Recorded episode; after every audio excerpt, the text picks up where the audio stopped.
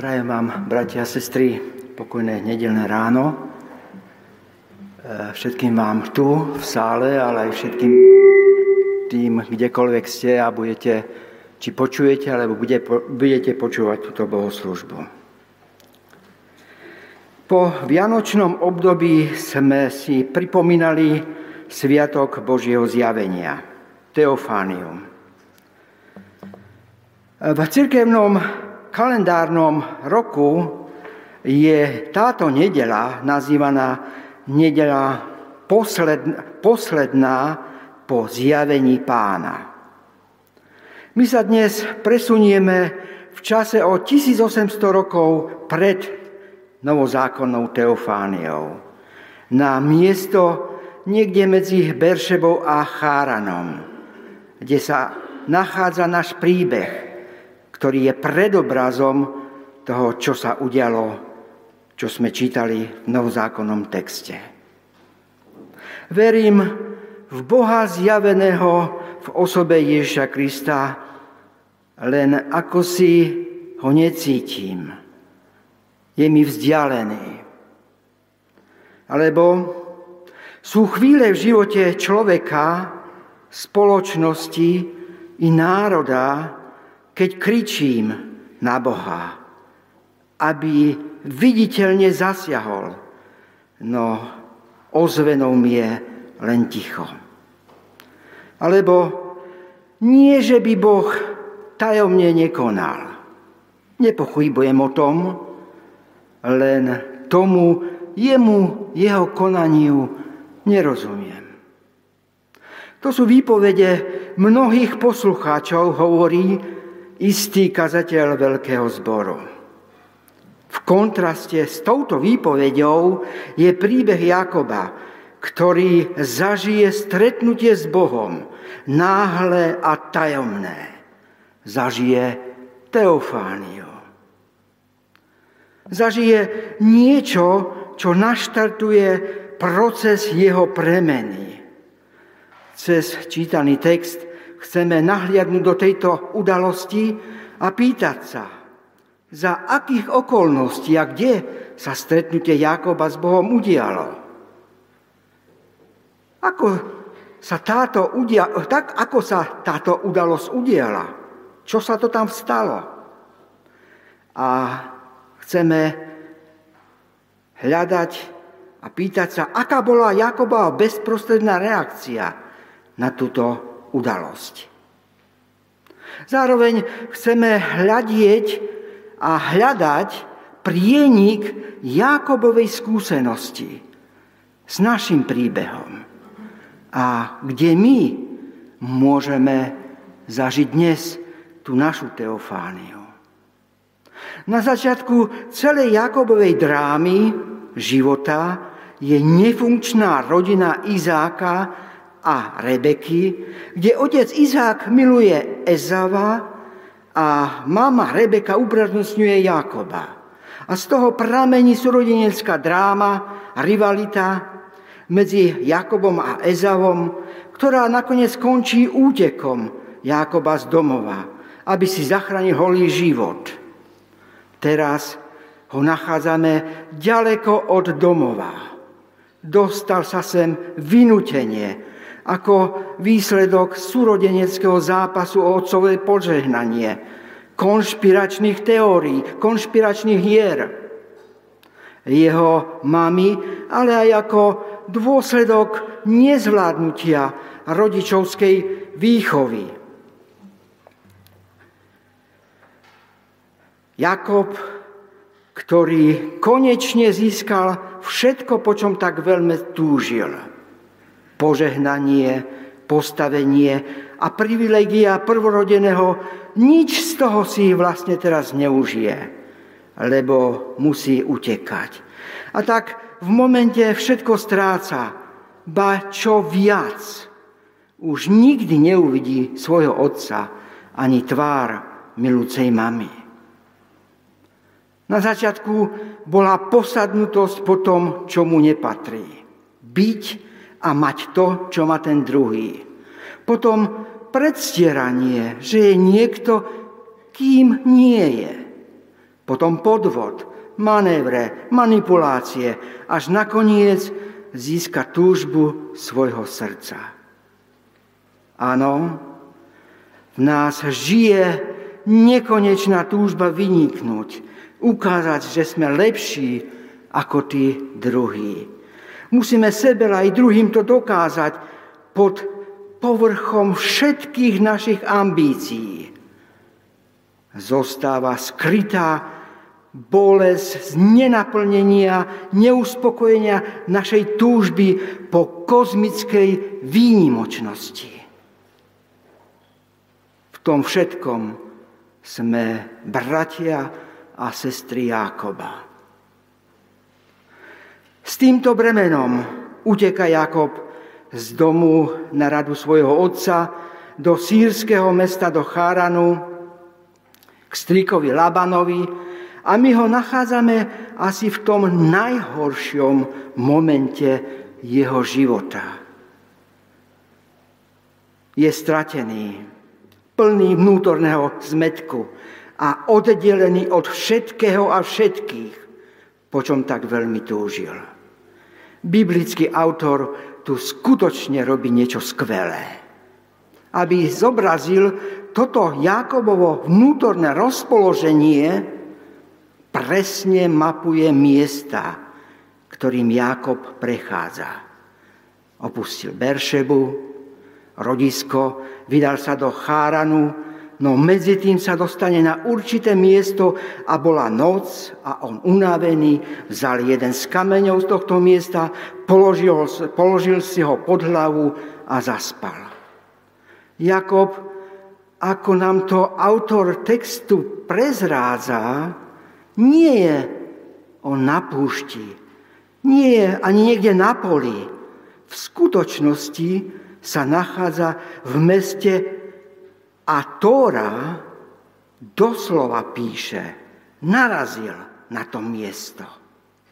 Blúdiaci a stratený narazil na koniec svojich možností, na miesto, ktoré je plné pre neho bezmenným, ktoré je pre neho beztvarým a nepopísaným.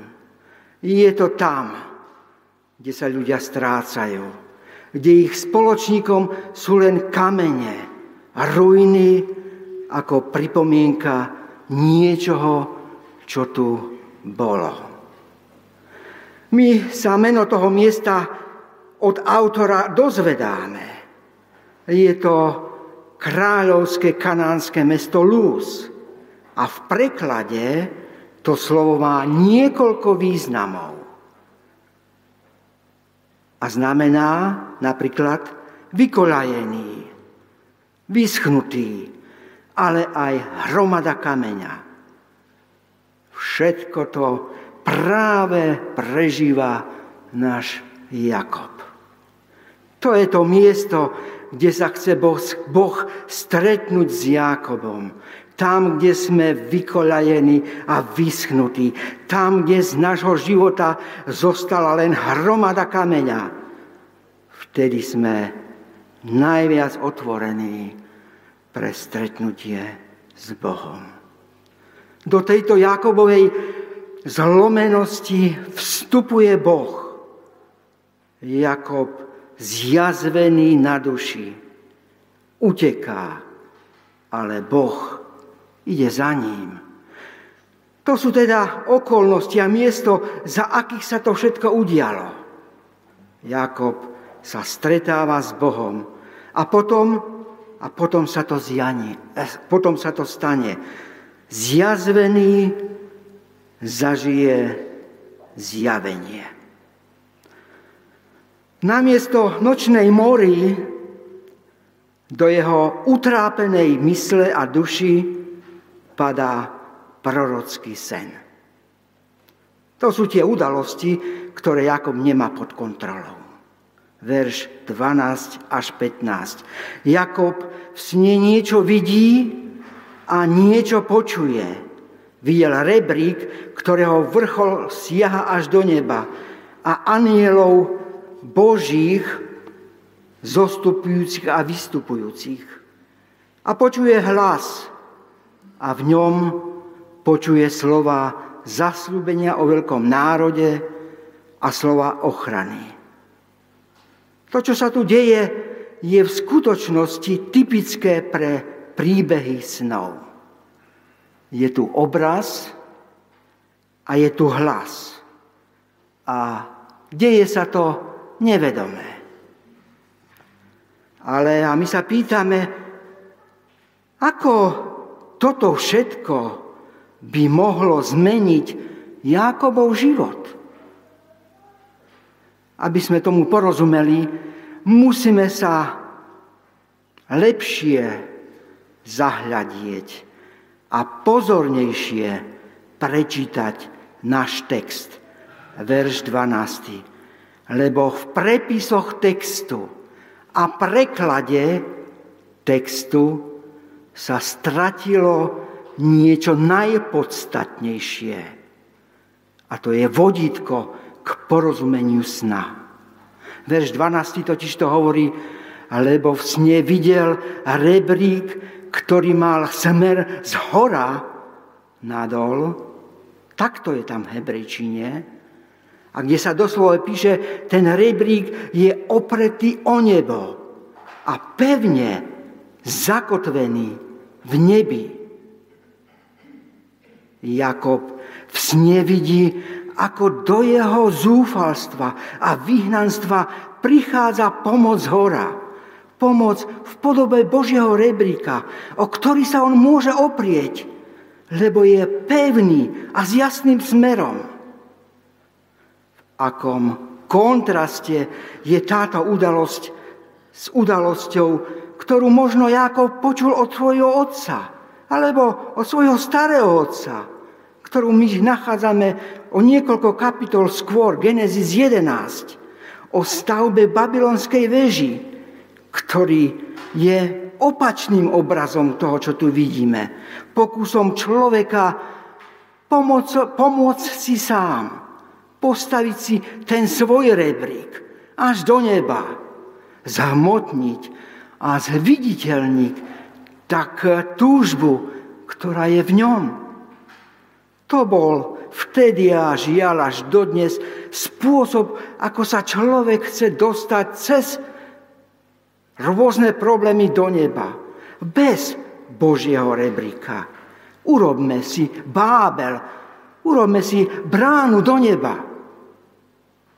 Aj tu počujeme tú bolestnú túžbu človeka po kozmickej výnimočnosti ktorý chce dosiahnuť nebo, nesmrtenosť a to všetko prácou svojich rúk, bez Boha.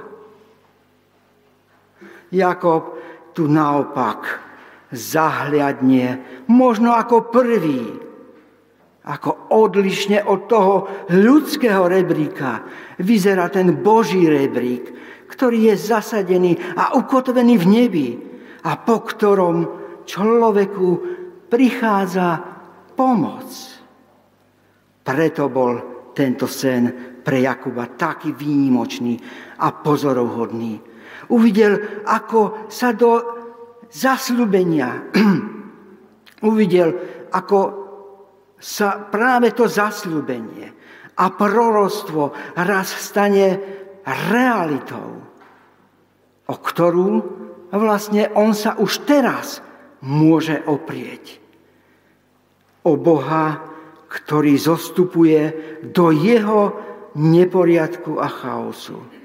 Jakob spoznáva vo videní, že záchrana a pomoc raz pre každého príde, ale len z neba. Len odtiaľ to padne rebrík a sám Boh príde pomoc každému z nás, aby sa stretol s nami so, stvolím, so svojím stvorením, človekom.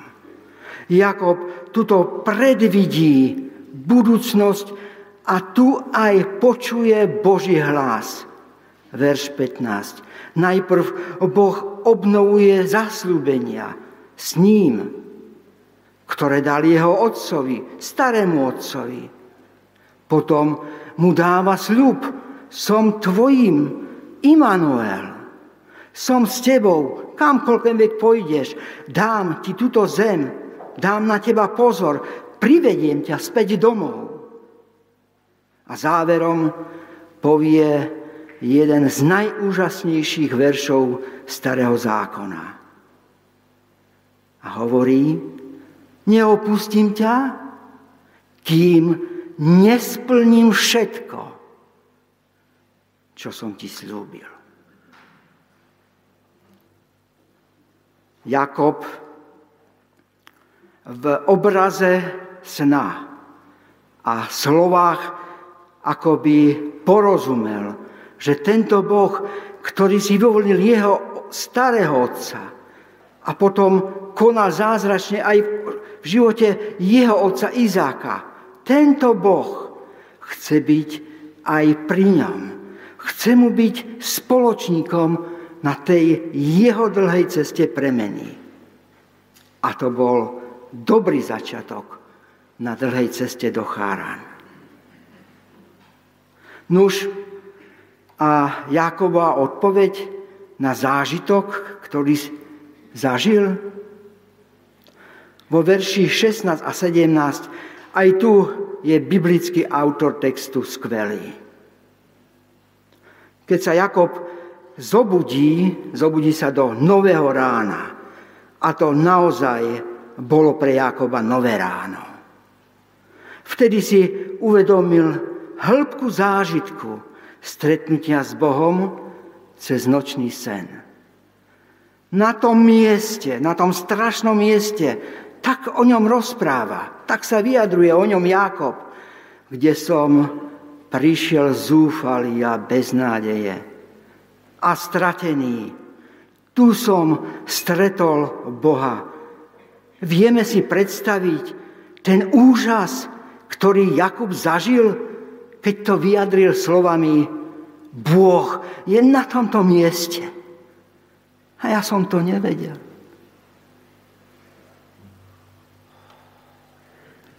Prirodzene tu zažil aj strach. Veď kto by nezažil strach z, Božieho, z Božej prítomnosti. Ale aj závan nového domova a v ňom prísľub znovu nájdenia všetkého toho, čo stratil – rodičovského domova. A tak to strašné miesto teraz nazýva Bétel. Tu je Boží domov, tu je brána do neba. To až doteraz bezmenné a temné miesto, lúz, nemusí zostať takým. Není to osud. Ono sa mení na Bétel dom Boží. A kameň, ktorý použil ako vankúš, nekomfortný a tvrdý, mení na pamätný stĺp miesto uctievania Boha, miesto jeho prvej bohoslužby. Jakob tu vydáva svedectvo o svojej ceste. Boh je na tomto mieste a ja som to nevedel, ale to už teraz viem. Inými slovami povedané, nech si kdekoľvek a akokoľvek ďaleký od Boha, akokoľvek ďaleko od Boha, v tom svojom meste lúz a akokoľvek zmetený a zjazvený na duši. Práve to miesto sa môže stať tvojim Bételom, Božím domovom, kde stretneš Boha, a bránou do neba. Tu je to miesto, tá os vesmíru, kde sa nebo a zem zbiehajú, kde sa Boží príbeh chce stretnúť s tým ľudským, kde sa hriešný človek stretáva s Bohom.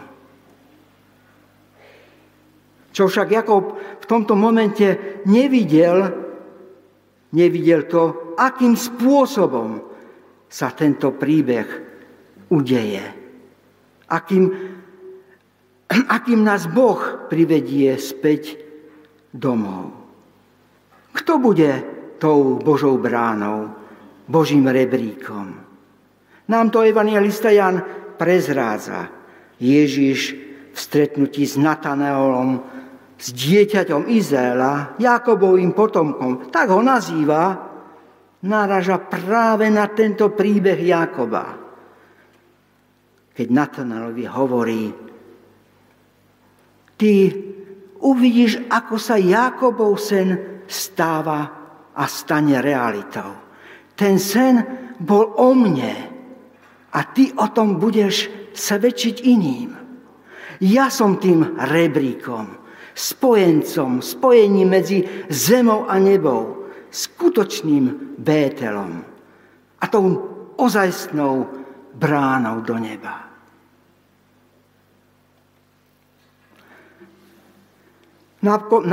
Napokon Jakob svoju prvú bohoslužbu ukončí modlitbou. Tá nepochopiteľne čudná. Vykladači biblických textov sa pýtajú, či Jakob skutočne vie, čo sa tú noc udialo. Veď povedať v modlitbe Bohu takéto slova, ak ma Bože privedieš, opäť domov a dáš mi to a dáš mi to a ochraníš a budeš so mnou, vtedy ja ťa urobím mojim Bohom. Tá modlitba je teologicky úplne nekorektná. Možno, no jeho modlitba je výpovedou o autentickej modlitbe o Jákobovej skúsenosti, ako by povedal nám všetkým, keď Boh nečakane vstúpil do môjho života, uprostred môjho úteku. Bol som tým zaskočený a vtedy nie je čas niečo pred ním hrať, predstierať, či hľadať práve tie správne teologické slova. Vydoloval som v sebe len tieto slova. Boh počuje aj takúto modlitbu, lebo Boh vie, ako k nemu arogantne volajú jeho deti, keď sú v zúfalstve, ale aj keď sú zaskočení jeho blízkosťou. Nechajme tu Jakobov príbeh a pýtajme sa dnes, čo nám Jakobov príbeh Teofánie hovorí dnes?